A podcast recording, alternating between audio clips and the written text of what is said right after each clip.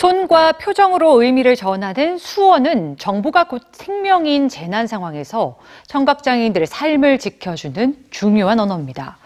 코로나19 공식 브리핑 때마다 등장하는 수어 통역사들은 우리 주변 청각장애인의 존재를 다시 한번 일깨우고 있는데요. 제40회 장애인의 날인 오늘 청각장애인들의 정보 접근권에 대해서 함께 생각해 보시죠.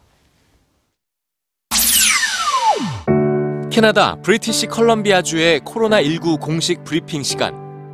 코로나19 상황을 보고하는 보건 책임자 옆에는 늘 수어 통역사가 자리합니다.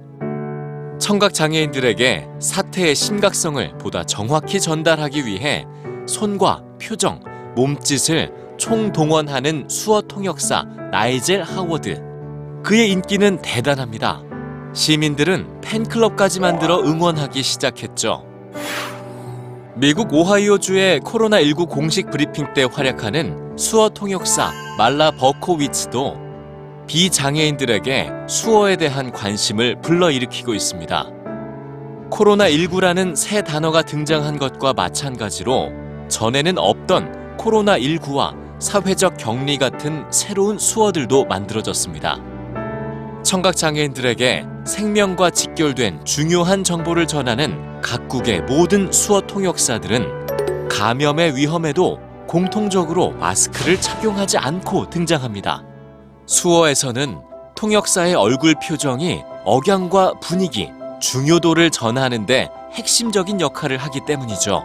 또 다른 언어, 수어가 필요한 청각 장애인들은 전 세계 약 4억 6,600만 명.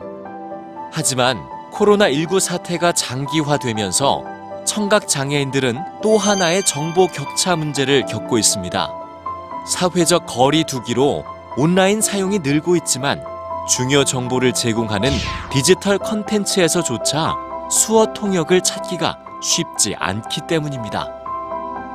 모든 학생들의 학습권을 위해 시작된 온라인 강의도 마찬가지입니다. 수어 통역 없이 자막과 강사의 목소리만으로 진행되는 강의는 청각장애인 학생들에게 답답한 벽일 뿐입니다. 코로나19 속에서 맞은 장애인의 날, 한 발 진전했지만 아직도 갈 길이 먼 장애인의 정보 접근권을 되돌아보게 합니다.